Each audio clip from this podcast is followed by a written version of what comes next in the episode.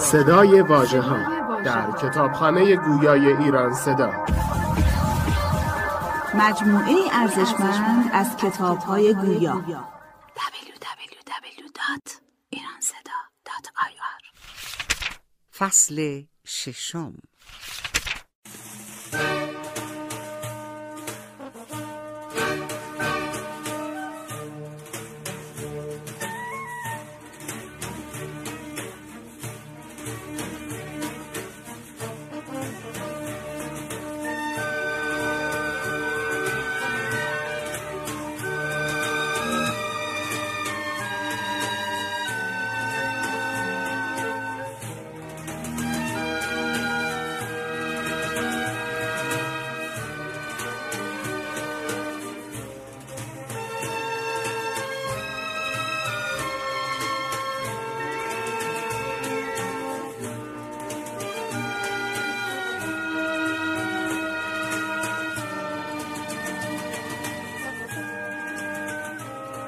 دانشمند کسی است که قدر خود را بشناسد و آدمی را نادانی همین بس که قدر خیش را نشناسد.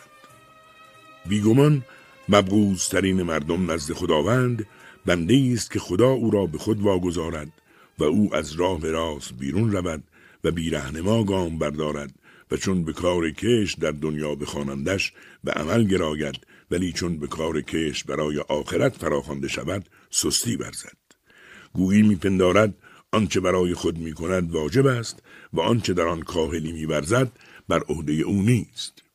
ای مردم، به زودی زمانی را خواهید دید که در آن اسلام از محتوای آن خالی می‌گردد، چنان که کوزه از آنچه در اوست، و آن هنگامی است که در آن جز مؤمنی گمنام رهایی نمی‌یابد، همان کس که چون به چشم آید شناخته نشود و چون پیش چشم نباشد سراغی از او نگیرند.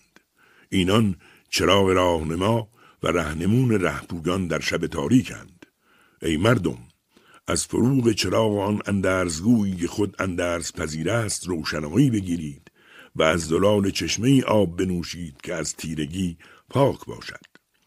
به نادانی نگرایید و فرمان بردار خواهش‌های دلتان نشوید که هر که در این سرای بار افکند به لبه پردگاهی سیلگیر خانه گرفته است و بار تباهی را از سوی به سوی بر دوش میبرد، چرا که هر دم اندیشه تازه از پس اندیشه دیگر دارد و بر آن است که چیزهایی را که با هم پیوند یا نزدیکی ندارند به هم بچسباند یا با هم نزدیک کند.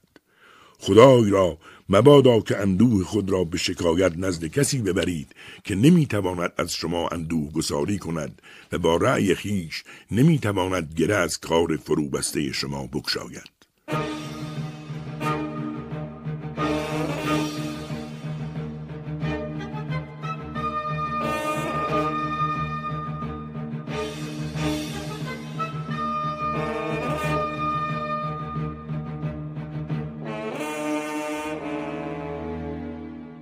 ستم پیشگان را به جایگاه خود نشاندید و سررشته کارهای خود را با آنان سپردید و امور الهی را در دست آنان نهادید و اکنون آنان با شبهه عمل و در مسیر شهوتها سیر می کنند و به خداوند سوگند که اگر هر یک از شما را زیر ستاره‌ای بگذارند تا پراکنده شوید، خداوند شما را برای بدترین روزی که آن ستم پیشگان پیش رو دارند گرد هم خواهد آورد. و شما ای بنی امیه، جهان در خوشیهایتان برایتان شیرین نشد و از شیر این شتر بهره نبردید، مگر پس از آن که دیدید مهارش رها شده و بند رحلش گسیخته. حرام این جهان برای برخی چون درخت سدر بیخار در دسترس و حلال آن دور و نایاب است و سوگند به خداوند که جهان را هنگامی دریافتید که چون سایه دراز دیر نمی پاید. اکنون زمین برای شما از مزاحم خالی و دستتان باز و دست رهبران راستین از شما کوتاه است و شمشیرهایتان را بر سر آنان آخته اید و شمشیرهای آنان برای شما در نیام است، ولی بدانید که هر خونی خونخواهی دارد و هر حقی حقجویی. خونخواه ما مانند حاکمی است که حق خیشتن را بخواهد و او خداوندی است که در پیگرد کسان ناتوان نیست و کسی از دست وی نمیتواند گریخت. بنابراین ای بنی امیه، به خداوند سوگند میخورم زودا که دنیا را در دست جز خودتان و در خانه دشمنانتان خواهید یافت.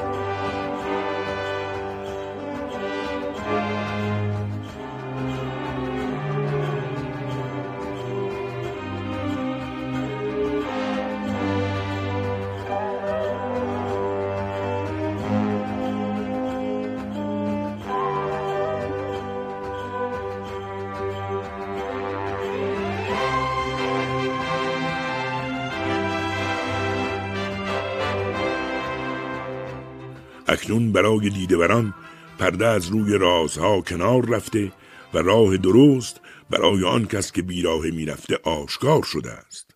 رستخیز چهره گشوده و نشانش برای هوشمند ظاهر گشته است.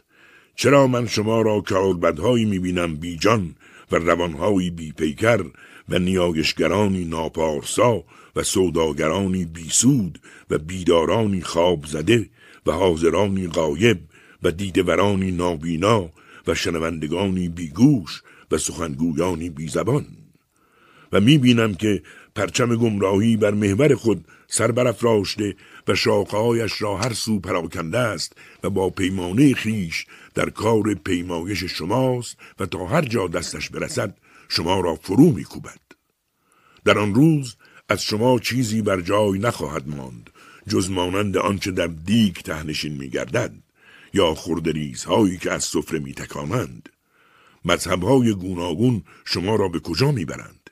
چگونه تیرگی ها سرگردانتان می کند و دروغ ها شما را می فریبد؟ از کجا می آورندتان و به کجا می برند؟ عمر هر کسی را نوشتند و پایانی دارد و هر رفته ای را بازگشتی است. پس سخن حق را از پیشوای خداشناس خود بشنوید و دل به او بسپارید و چون بر شما خفتگان بانگ بردارد بیدار شوید. پیشوا باید که با پیروان خود راست بگوید و کار خود را سامان بخشد و ذهن خیش را حاضر گرداند. من به عنوان پیشوایتان این امر را برای شما شکافتم چنان که مهره را می شکافند و آن را پوست کنده بیان کردم و نشانتان دادم که این گونه است که باطل در جای خود جایگیر و نادانی سوار بر مرکب خیش می شود و سرکشان بزرگ و فراخوانندگان به جبهه حق اندک می گردند و روزگار چون در رندهی گزنده هجوم می آورد و شتر آرام و ساکت باطل بانگ بر می آورد. مردم در گناه یاور و برادر یکدیگر و در کار دین از هم جدا می گردند. در ناراستی دوستدار همدیگر می شوند و در راستی با هم کینه می برزند و چون چنین گردد فرزند با پدر و مادر کینه توز می شود. فرومایگان افزون و گرانمایگان اندک می شوند. در چنین زمانه‌ای مردم گرگ صفتند و پادشاهان ددمنش و میان حالان شکمبارند و بینوایان چون مردگانند. سرچشمه راستی می خروشد و ناراستی می جوشد.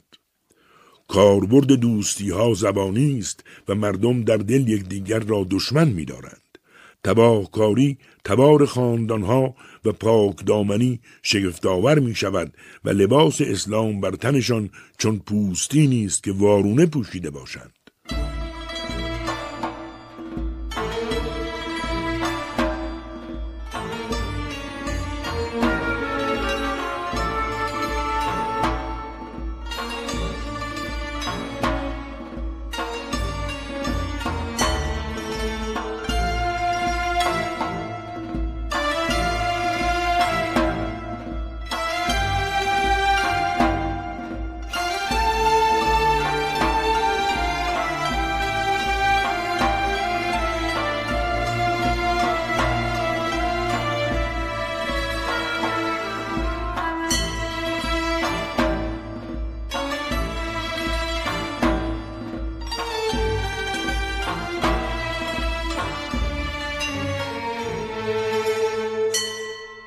خداوندا به یمن آزمون آفریدگانت سرایی در جهان دیگر آفریدی و در آن سفره‌ای گستردی.